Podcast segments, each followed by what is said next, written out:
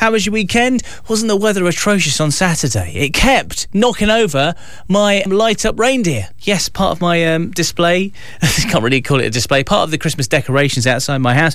The reindeer um, was blown over, and I had I had that reindeer pegged down. There was there were pegs, and they were really deeply pegged into the ground, and yet um, the breeze that was blowing down my road like some kind of hurricane managed to blow it over. So I go out, I go out, um, I'm out there. I've got I've got quite tight jeans. I bought some tight jeans, and when you bend over, y- your bum crack shows. Um, so I'm out there, my bum crack is getting wind up it and everything. It's it's I'm obviously I don't know why I'm telling you this. Anyway, so it was very very windy indeed. I managed to get the the reindeer back up again, get the the stakes back into the ground. the pegs and get back inside. And the reindeer stayed up for, for about five minutes, maybe ten minutes, and then it was knocked over once again by the wind. And you know what I th- what I said at that point? I said it can stay on its stay on its side. The reindeer can stay there. It's still lit up. It still works and everything, but it's it's going to stay there. And I'm not going back out again because I do not want my little bum crack getting the wind. Um, you know, because it, it, it's it was it was terrible. It was. Um,